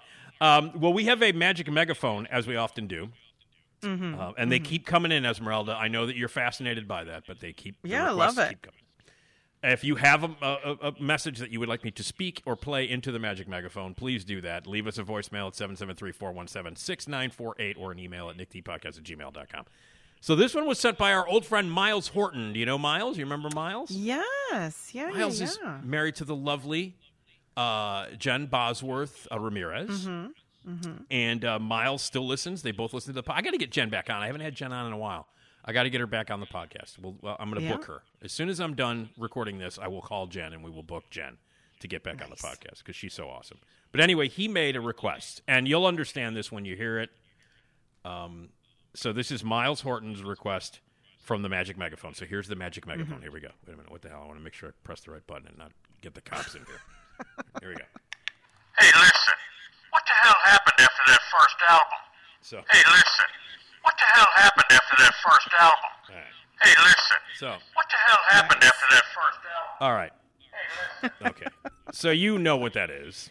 Yeah. Yeah. Yeah. Mi- yeah. Miles has been listening to me for a very long time. Uh, when I start first started telling stories about my old friend Joe Donatello, uh, and that is probably one of his most um, as far as I'm concerned, m- m- most hilarious actual quotes. And that's, "Hey, listen, what the hell happened after that first album?" Which he said to Al Jourgensen's face. Al Jourgensen from Ministry. Uh, when Ministry is, you know, uh, led by Al Jourgensen, Chicago guy, Chicago band, and they are mostly known as an industrial sort of tech punk band, Mm-hmm. um, industrial hardcore. Uh, but their first album sounds like Depeche Mode. the, Yeah. the first album is very techno. It's very dancey. It's very poppy. It's very Depeche Modey, very early '80s. You know, new wavy, Mhm. techno-y. Yeah. Uh, and that album uh, is called with with sympathy, and I love it. And Joe, my my my, my old friend Joe Donatello, who passed away, man, 2008. That's how long ago it was. Amazing. Um, but anyway, uh, uh, we loved that album and hated everything after that, except for except for except for Every Day is Halloween. We love Every Day is Halloween as well uh, because it sounds like Depeche Mode. But when they went industrial and they turned sort of techno punk and hardcore, Joe and I were both like, yeah. Joe was like, this is a bunch of bullshit when it when when it changed. and so Al Jourgensen, the lead singer of Ministry, who is a Chicago guy, known for uh, having some issues. You know, he had some heroin issues. He had some substance abuse problems. He liked to drive his car around doing about eighty in Chicago, Oof. and had some issues. Yeah. Uh, and famously hates the first album. Hates it. Won't even acknowledge it. was forced to do it by the record company to get it released, to get any kind of thing released. They wanted the album to sound like what was popular at that time. And he hates the fucking Mhm. record. He hates it. So the one time Joe meets Al Jourgensen face to face, he says, "Hey, listen, what the hell happened after that after that first album?" Oh boy. And Al Jourgensen spit at him. I then- mean, that's not something you want to hear. Yeah. What happened after that first one? and what was funny was and and and Joe but because Joe like was never there wasn't there was no censor on Joe. Mm-hmm. And he really didn't mean it as an insult. He was like, "Really? What the hell?" You know what I mean? Like what Like what I mean that, a, a better way of saying is like what, you know, something like, "Hey, what influenced you to change your sound so drastically after the oh, first album?" Sure. You know what I mean? I'm sure he. That no, but that's that's kind of what he meant. Except what came out was because he hates everything else after that. But what Yeah. came out was, hey, listen, what the hell happened after? the first and then Al Jourgensen, who was at his worst at that time, uh, Mhm. you know, I mean, he, first of all, he's a white guy with dreads. Right there's a problem. Yeah. Um, and so he spit at Joe, and then started to walk away. And Joe goes, "That's a little fucking rude." so that's the exchange that he had, Oh, and, and goodness. that's what uh, that's what uh, Miles wanted. Hey, listen. Yeah, What the hell happened after that first album? yeah. So that's uh, that's that's Joe. That was his exchange. I just, I just love that he got spit on, and he's like, At. "That's He- rude." That was a Oh, little spit fucking sorry. rude. Yeah, it was a little fucking rude. And they were Just at a like little a, they were at a you know a, a music studio. Joe was in like Mhm. Studio B, and Jourgensen was in Studio A, and they were like in the common room with vending machines and shit, and that's where it happened. Like George just sp- spit at him. Well, hey, that's a little fucking rude. Oh. That my favorite though is is what he said to Oliver Stone, which you know about this one. Joe was at. I told you this, right? Did I tell you this? Um, I don't know.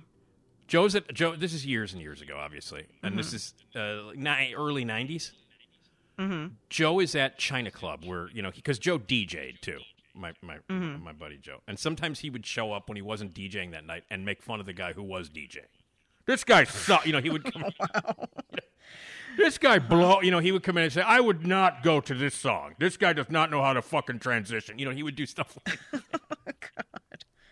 So he's standing at the bar one night and he's talking with the with the you know bartender at, at the bar, and someone bumps into him. This is at China Club. Um, Mhm. Very very pop. By the way, very very pop for people who don't know China Club. I don't. know, Maybe I'm da- I might be dating myself. You know what China Club is, Esmeralda, obviously. Yeah. Okay. Very popular. Still, I think there might be still a couple of them in the world. I'm not sure. Uh, but anyway, he he. So somebody bumps into him and knocks his drink over, like really slams into him and knocks his drink over. And He's like, "What the fuck?" You know, and he spills his drink. He turns around and it's Oliver Stone. who, who's completely shit faced, like it's Oliver Stone, drunk ass Oliver Stone. And and uh, and and now here just a little background. He was in town shooting exteriors and quick scenes for Natural Born Killers. So that's how long Mm, ago okay. it was. Okay, so it was early '90s, whenever that you know, like Yeah. a year before that movie came out, and he was filming some stuff for Natural Born Killers, and he was loaded, and and you know. Um, Oliver Stone, I don't know, you know what's happening with him now, but for a long time he was a pretty notorious souse. Mm-hmm. So he slams into Joe, and Joe spills his drink, and he turns around, and there, and it's Oliver Stone. He goes, "Oh, Oliver Stone," you know, like, and Joe has a tendency to say the person, like he said, Al Jourgensen. He said it's like Al Jourgensen didn't know who he was. You know what I mean? Yeah. So he goes, uh, oh, Oliver Stone. And Oliver Stone is loaded. And he goes, hey, listen. And he's got dr- a drink spilled all over him, you know, and it was all over the bar and it spilled all over him, too. Yeah. And, hey, listen, you know, uh, you really slammed into me, buddy. I think you should buy me another drink. And Oliver Stone is shit faced and he goes, oh, fuck you. I'm not buying you a goddamn thing. Fuck off. And he's loaded and he starts to walk away. And mm-hmm. Joe goes, oh, all right. Well, listen, heaven and earth was a real fucking treat, man. And then Oliver Stone lunges towards him, okay? Oh no. And Woody Harrelson jumps in and pulls him back. and as Woody Harrelson is pulling drunk Oliver Stone away, Woody Harrelson says to Joe, That was a good one, man, and pulled him away. but, like, Oh, of, my of goodness. all the movies to pick at that time, Joe picked the perfect one, like Heaven and Earth. Oh, yeah. Yeah. Heaven and Earth was a real fucking treat, pal. That's what he said to him. And then Woody Harrelson, bald ass crazy, because he had his head shaved because he was in Right. Bald ass crazy Woody Harrelson grabs. That was a good one, man. Pulls Oliver Stone away. So. anyway, so that's Joe. All right. Hey, you got a, a piece of Mexican candy that you are going to taste test because um, the one that you're going to taste test, uh, I ate already Yeah, you ate it already. because I'm an asshole. You, you couldn't. You couldn't help yourself, I guess. I, I know, like that the the particular brand that Uh-huh. you uh, well, you may as well uh, go ahead and eat it now, and then we'll jump into our. oh, so topic. it's uh, it's the Lucas brand, which yeah. apparently that is your ride or die now. Oh my god. Um, yeah, I, I just I love anything now with that Lucas logo on it. I will I will eat Yeah? it like it's. Oh my god, is it good? So this one, so the last one we tried was like a noodle. It was supposed to be a noodle, Right. pretending to be a noodle, stuffed noodle. This is supposed to be like uh, a, an ear of corn. So in Mm-hmm. Spanish, it's called um, elote. That's what an, a corn is, an ear of corn. So Okay. it's supposed to mimic that, which is like covered with like stuff and sweet stuff and mayo and all this stuff. This is not covered in May or anything like that, but it's supposed to kind of give that whole same Yeah. idea. Yeah, So it's called Skwinklote. Mm. So it's supposed to be reminiscent of the corn. Right. The Mexican corn that you can stuff. get, get I, and there. Uh, I, I have to say this. Um, there were two places that I used to get it at uh, uh, the Mexican corn at carts. Mm-hmm. One was at Lawrence and Kimball, right in front of the Brown Line, Mm-hmm. and um, they used to have a guy. A, a guy would sell the Mexican corn there, and I would get it all the fucking time. Like I would get on the train with it. You know what I mean? Yeah. Like, I, I It's kinda a good snack. I mean, that's what it's, it's supposed to be Oh. mobile. Fuck yeah! And then I w- was doing a show at the Chopin Theater, um, which is uh, God, just off of North Avenue. Um, I think I can't remember exactly, like Halsted and uh, Armitage's uh, in that square. God damn, right by the Kennedy. Anyway, but we did a show at the Chopin called Among the Dead.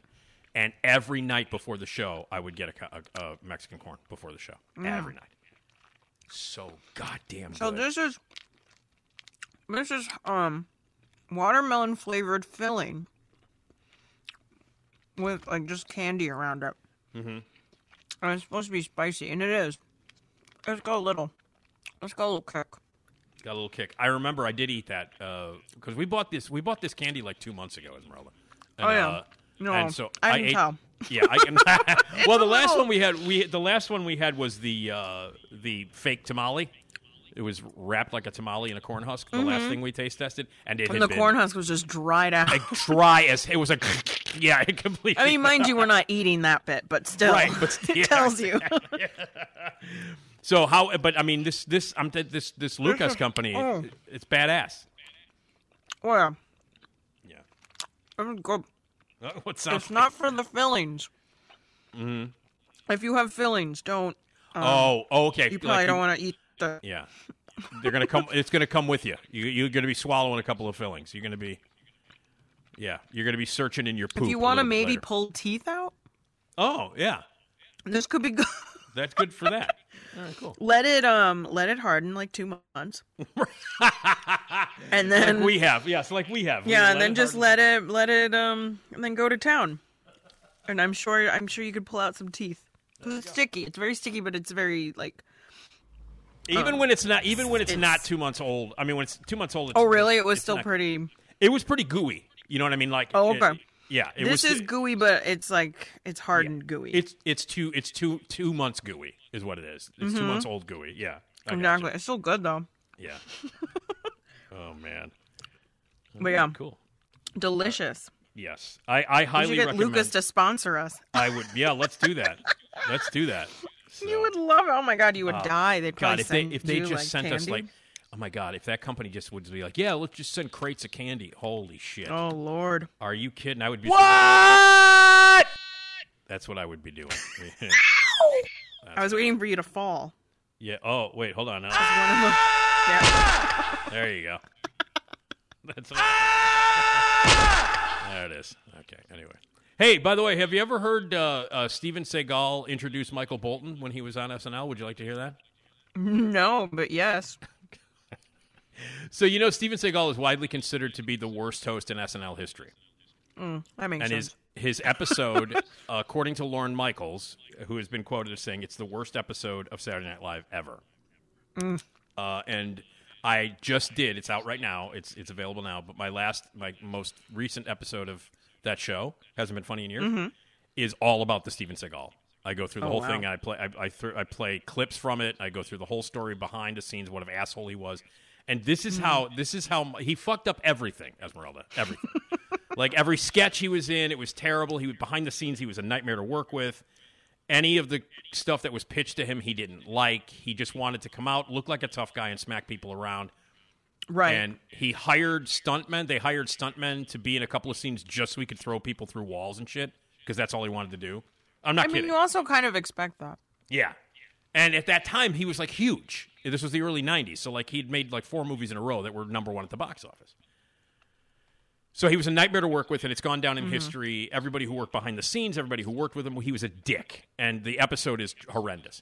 And he fucked up everything, including, like I said, Michael Bolton is the is the guest. Okay, is the musical guest. So Mm-hmm. it's a quality show all the way around. Yeah, but at the time, Michael Bolton was like the shit. Oh, he was, and now he's So, cool. you know. like now Michael Bolton is in on the joke. You know what I mean? Like now, thanks Yeah. to the like, thanks to the Lonely Island guys, essentially. You know what I mean? Yeah. Like Michael Bolton now has like got a sense of humor about how he was mocked. You know, so for so many years.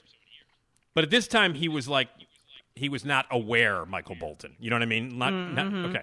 But anyway, so in addition to everything that Steven Seagal did wrong on the show, Yeah. here is him introducing Michael Bolton. Are you ready for this, Esmeralda? Okay. All right, here, listen. Ladies and gentlemen, Michael Bolton. That's Ladies and gentlemen, Michael Bolton.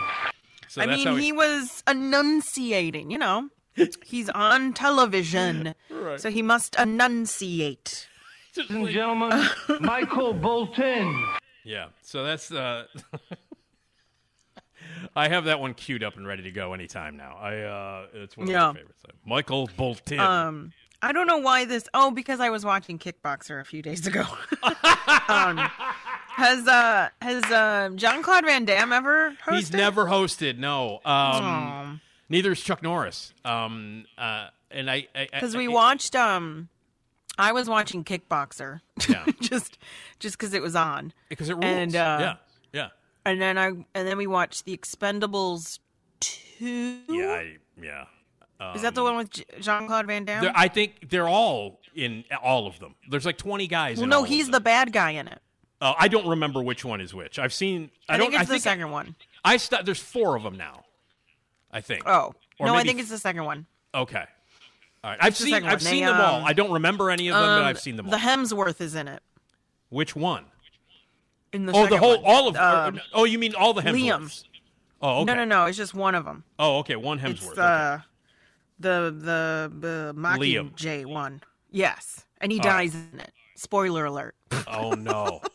He's kind of the catalyst for as to why like everything happens. oh, all right. Um, but um, no, I was just thinking. I'm like, has Jean Claude Van Damme hosted? He's 'Cause I think he would be funny. He he's never hosted uh, the show, and I think um, after Steven Seagal, they probably didn't want to go to martial artist action guy anymore. That's true. They were probably Although like, I'm amazed that they didn't get him like back when he was maybe Yeah. like when he did JCVD, because then at Yeah, that, that- point I feel like he was in on the joke and he He was. he kind he of was. Listen, understood I'm- it. I met Van Damme a couple of times. I interviewed him a couple of times. He's Yeah. a, he was very, very funny. And I and I- the last time I interviewed him was for I think man, I'm talking 30 years ago. Yeah. Uh 30 something years ago. I think it was for Double Impact where he plays twins. Do you ever Mm, see that? You ever mhm. see that one? Double yeah, Impact? yeah, yeah. You know that I would never wear silk underwear. Like he- there's this One of them has a mullet, right? Yeah. No, no, no. The mullet is in Hard Target, which is a great movie. Oh, okay. That's sorry. that's a that's with Lance Lance, Lance Lance Henriksen is in that. Lance Henriksen is the bad guy. Oh, God. John Woo John Woo directed that. That's a fucking great movie. Mhm. Hard Target's a great movie. Like legitimately great movie. Um uh, and he's made some great movies. Like he worked like like you know when the when the Hong Kong directors started to break into American film in the early 90s and late 80s. Uh, Mhm. like Ringo Lam and those guys. Van Damme worked with a lot of those guys. Like he worked with Tsui Hark on a couple of movies. Um, he did, um, you know, he did a couple of movies with with those guys. But but the first American movie that John Woo made after doing like The Killer and uh, you know Bullet to the Head, Mhm. um, uh, you know, and Hard Boiled in Hong Kong, his first American movie was Hard Target. Oh, okay. Um, and it's great. But yeah, no, no, uh, uh, but no. In in Double Impact, it's it's he kicks his own ass in one scene, like he fight he Mm, fights himself. It's fantastic. But I oh, believe, this one. So in Double Impact, he just has slicked back hair. yeah, one guy has slicked back him- hair, right? And he smokes a cigar. One like Ah, one one guy has slicked back hair and he smokes Right. a cigar, and he would never ever wear silk underwear. Like that's one of his lines in the movie. Wow. Because a girl gets, you know, the, his girlfriend like sleeps with the other Van Damme and goes, he goes, how could Mm-hmm. you sleep with him? You know that I would never wear silk underwear, as at one point he said. So it, du- I- double yeah. Dou- double impact is, is fucking great. It's great. I mean, I of- love any movie. Uh, I am a I'm a Jean Claude Van Uh, Damme fan. I am totally. I will watch him in anything. So I remember I interviewed him for Double Impact because because he was touring and, and Roy's like, you handled this interview. I don't know what the hell. You know what I mean? So Roy, he came on Roy's Right. show and Roy's Roy's like, you go ahead and do the interview. I don't know what to, you know, because Roy didn't care and and and Yeah. And Van Damme was really popular, so Roy's like, "Yeah, let's have him on the show. You do the interview because I don't give a shit, basically, you know." And so I did the interview. Roy, you know, Roy would add, ask a couple of questions here and there, but I did most of the interview because I know martial arts movies really well. And so I'm talking Mhm. to him, and we go to a commercial break, and I and we was like, he's like, you know, I was uh, I was here in this studio. Uh, when was the last time I was here?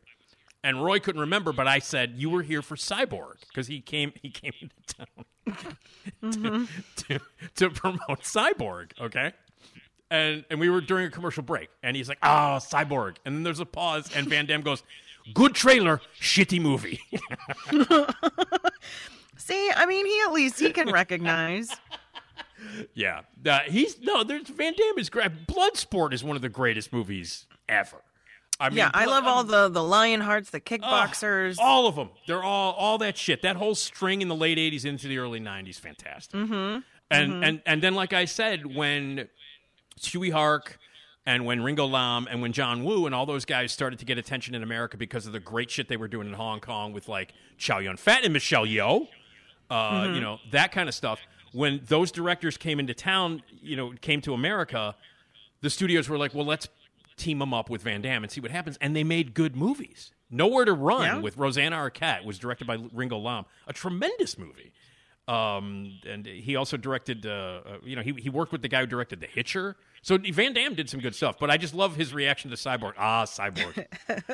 Great trailer, shitty movie. and I didn't want to I say mean, yes. is- I- it- That is why I watched Expendables 2 because he was in it. I was like, oh, Yeah. well, I want to watch this one. and then you did see the the the uh, the JV, uh, Oh, yes. which is really No, a good movie. I like saw a leg- JCVD, yeah. Yeah, Really a- good, yeah. a legitimately good movie. Um, so yeah, now I root for the Van Damme.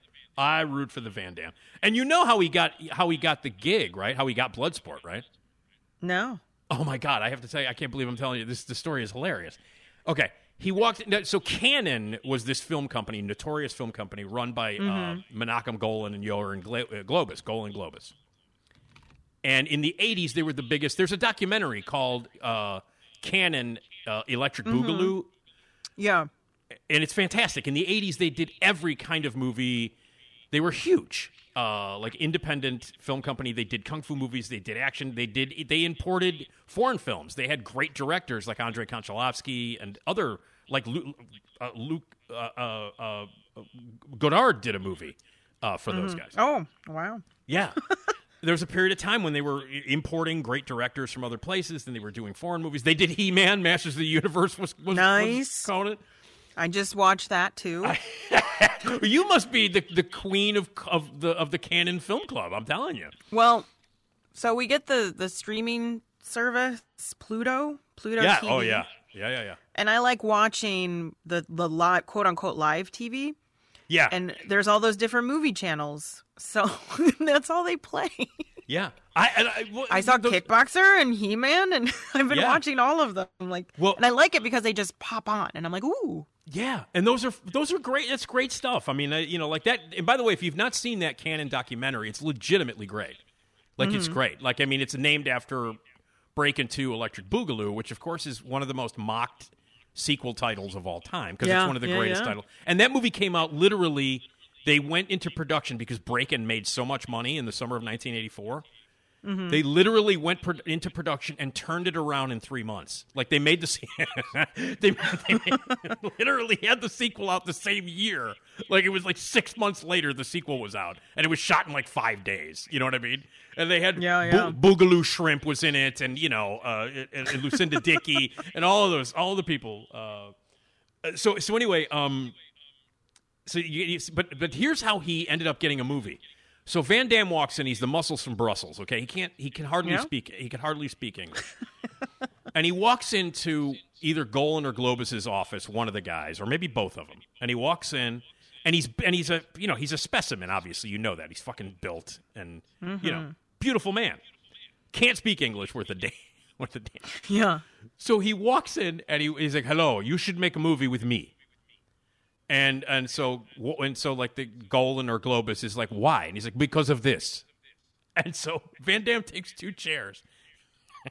he puts one on one side and separates the one to the other side, and then he does the splits, as you know, Van Damme. Mm. So he Yeah. puts one foot on one chair, spreads his legs, puts another foot on the other chair, and then bounces up and down while doing the splits. Right. Okay, Yes, with his arms crossed, and which you've seen Yeah. him do. He does it in every movie. I mean, yeah, time they- cop. Well, time he cop. did it. He did it for an ad. Yeah. Oh, they, oh, yeah. For the truck ad, right? He's like on the like he's y- the, the truck is driving down the road, right? It's like a it's yeah, a car. I forget what. Yeah. Yeah, but he's yeah he's he's doing that signature move. Right, and that's one of his signature moves. I mean, like in Time Cop, when they shoot a taser at him, he he jumps up and does the splits on the on the kitchen counter to avoid the. I'm I'm doing a I just did a Google search Jean Claude Van Damme splits and then you know how there's the bu- the other things that come up. there's One of a them is between chairs. Between, right. So people are looking this up. right. So he did and this there there are a bunch of images of him doing this. He does it in every the movie. chairs. Like that's his thing. So oh yeah, he- there's a bunch of just like stock footage or pictures of him just doing this I, on by the way, Google do- Images. Do you know that the first date I went on with my first wife with Time Cop? That was the first, Oh wow. that was our first movie.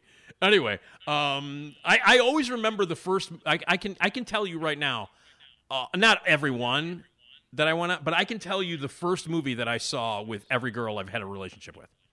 I can tell. You. That's you. I can tell you. I don't know what it means, Like the first the first movie I saw with my first wife was Time Cop.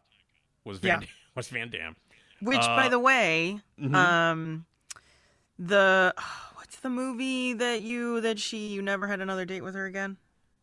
Dead Ringers. Oh yeah. Yes. Did you know that they're doing a Oh remake? yeah. Oh yeah. Rachel Weisz. Are you- are you- Oh, oh you no. I'm okay with stoked. that? I'm totally stoked. Okay.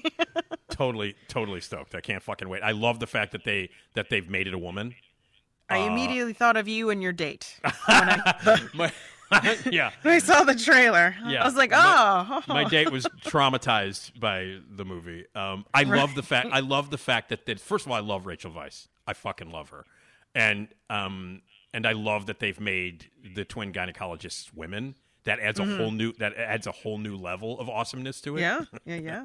and uh, no, I'm all about it. It uh, it premieres April 21st on Prime. I will trust me. trust me, I'm all about it. But but yeah, so so um, what the hell was I saying? So Van Damme. So Time Cop was your So- first Time Cop, yeah, Time Cop was my first wife. My second wife uh, was Sideways. the Oh. movie Side- Sideways. I don't know what that means, but uh, let's see. One of my one of the girls I had a relationship with was Pitch Black with Van with uh, what's his ass Vin Diesel. With okay. That was a, I don't have a great record with these uh, with these things. So, and- but anyway, I mean, that's fine. That's a good theater movie. I guess, yeah. I mean, we To you go know, see it. We were Lots together of, for you know, to- we were together for action and such. three years. We were together, so that was you know it was all right. We laughed at it. So, but anyway, Van Damme. So he goes into Golan Globus's office, and he then he does the splits on two chairs. Mm-hmm. And Globus is just like, well, that's very impressive. You know, and he's kind of clapping. And, and Van Damme's got his arms folded and he's bouncing up and down with his legs completely spread doing the splits. And then, like, he reaches into a gym bag that he brought in with him. Mm-hmm. While he's doing the splits, he's got a gym bag in front of him. He's still doing the splits. He reaches down into the gym bag and he pulls out two bricks and he breaks both of them over his head. Oh wow! And then Globus goes, sign, sign right here. I didn't know you could do that. Wow. they gave him a, they gave him a, they, that's how Bloodsport got made. Oh, Because Van cool. Damme walked into the office, took two chairs, did the splits, broke two bricks over his head, and they were like, "This guy's a movie star. Let's make a movie. Let's make Good a for movie him.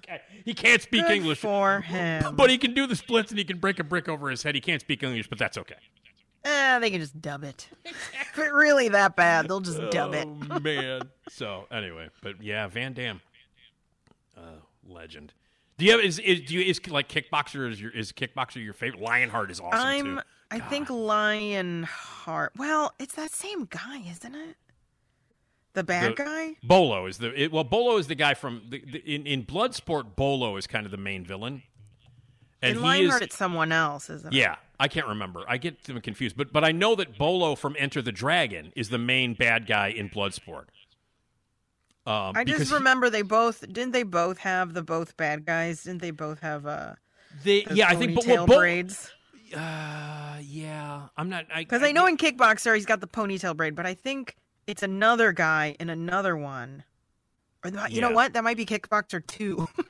Okay, I might be getting. I might. I, I'm. I haven't seen these movies in a long time. There was a period of time where I could have told you everything, but it's been a long oh, I time think since. in, maybe he. Wait, is that? Wait, is he even in Kickboxer two? no, he's not in Kickboxer two. Oh, okay. But that same guy is in it again. Who's Yeah. see now? I'm like, who is that other guy I'm thinking of? Because he too has a braid. Uh, I don't know. You mean as the as the hero? As a bad guy. No, no, oh, as no. the a bad. guy. I don't know. I couldn't. I'd have to see him. I'd have to. I'd have to be able to see him to tell you who he was.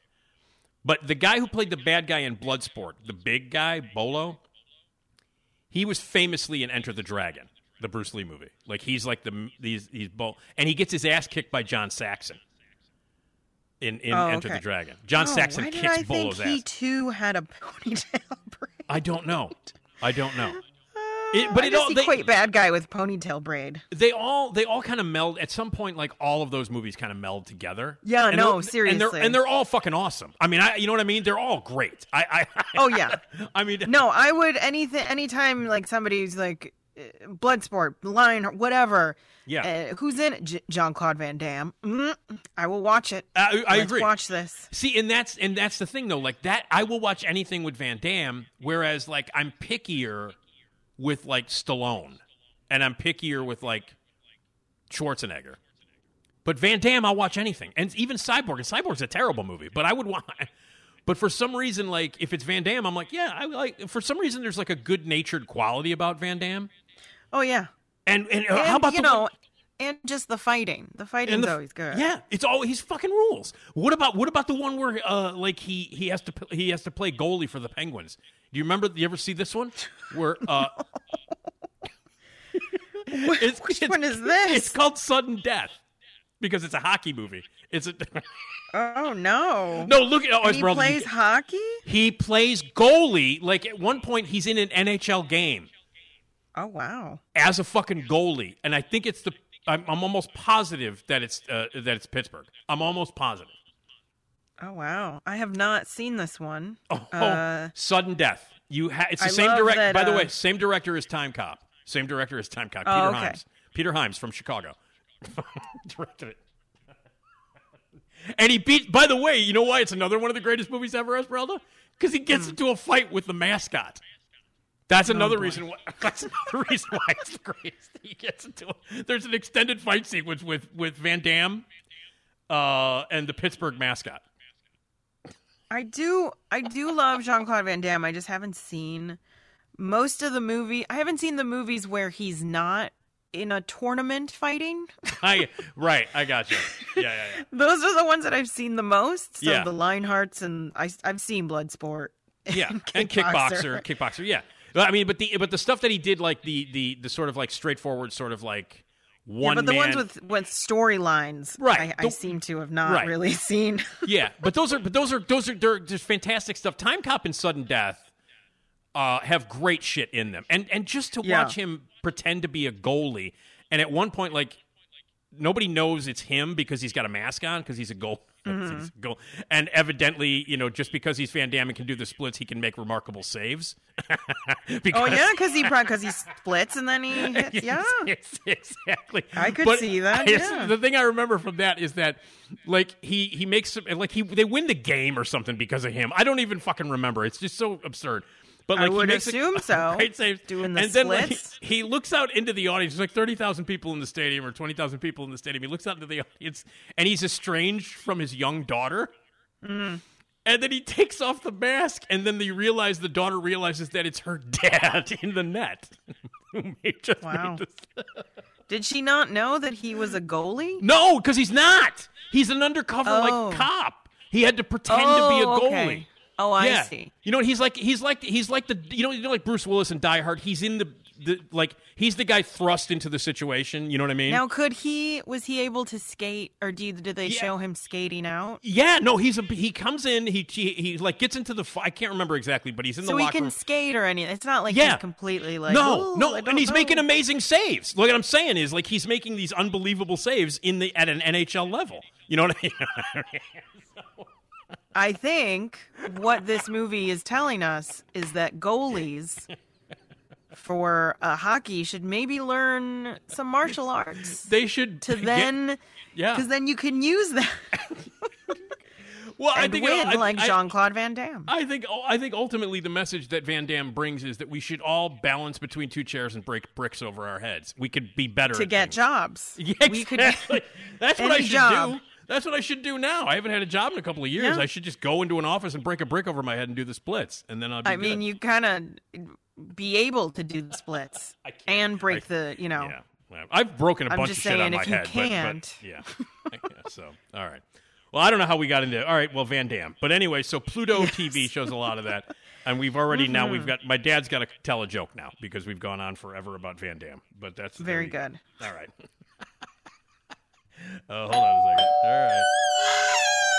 Hi, I'm Keri Russell. Hi, Keri. Hi. I Oh. love Nick's show. Jesus Christ, she just brought in muffins now. Boy, she's really taking Oh, advantage wow. of it. That's like, all right, you ready for my dad's joke? Mm-hmm. All right, here we go. It's the best part of the week, baby. It's time to hear something funny. Here we go with your music intro. Ah! It's a jokey, jokey, jokey time. It's a jokey, jokey, jokey time. Nick's dad tells a joke. Yeah! What I say? It's a jokey, jokey, jokey time. It's a jokey, jokey, jokey time. Nick's dad tells a joke. Oh, yeah! Here we go! Yeah. All right, my dad is uh, had to push Keri Russell out of the way. All right, I mean, that's the norm, right? It is. It is. But he did get he did get a muffin. My dad does have a muffin. Okay, well, now, that's- so very good. That's All right. nice. Here's my dad and his joke. Go ahead, Dad. What's Irish and hen comes out in the spring? Patio furniture. Oh well, there you go. Wow. Yeah, that's it. My dad dusting off an old classic right there. Yeah. That was jokey, jokey, jokey time. It was a jokey, jokey, jokey time. Nick's dad told a joke. Ladies and gentlemen, Michael Bolton. Right. So, uh, wow, At the least old he pat- said it right. the patio furniture joke, man, a tried and true classic. Mm. Yeah. All right. Are you enjoying more candy, Esmeralda? Yeah, I'm still trying to eat this thing. All right. Well, uh, thanks I keep everybody. having to mute my microphone because it's pretty like ridiculous trying to yank this apart. a two month old uh, candy from Lucas. Yeah. uh, is what she's. It's good, though. It's still good. It's, it's damn good. Those guys. Those guys make great candy. All right. Hey, you want to be a part of the podcast? Leave your voicemail message at 773-417-6948. Drop us an email, nickdpodcast at gmail.com. You want to be a sponsor? Advertise with us if you want. Hey, uh, Lucas, uh, uh, Candy Company, we're talking to you. Right. Sales at radiomisfits.com. My thanks to Jason Skaggs uh, for all the music. My thanks to Ed and everybody at radiomisfits.com. Next time, we'll talk with Erik Childress and Steve Prokopy with all the new movie reviews, including Esmeralda will be reviewing on Friday uh, the new Nicolas Cage movie Renfield, um, where he- in Oh. which he plays Dracula. So that, Mhm. that should be interesting. That's twice now, right? That he's played Dracula? Oh, vampire, I guess. Vampire. Well, Vampire's Kiss. Yeah, uh, he Mhm. thinks he's a vampire in Vampire's Kiss. Oh, he isn't? No, he's just a he's just a loon. He's just a loon? Yep, Cool. he's just a loon. Yeah, and that, and that, by the way, is my favorite Nicolas Cage performance of all time. It's quite a vampire yeah, quite a performance. Amazing, so ridiculous. All right. Anyway, thanks everybody for uh, for checking us out, and we will be back again on Friday. And uh, and check us out. Uh, check everything out over at uh, RadioMisfits.com. So thank you.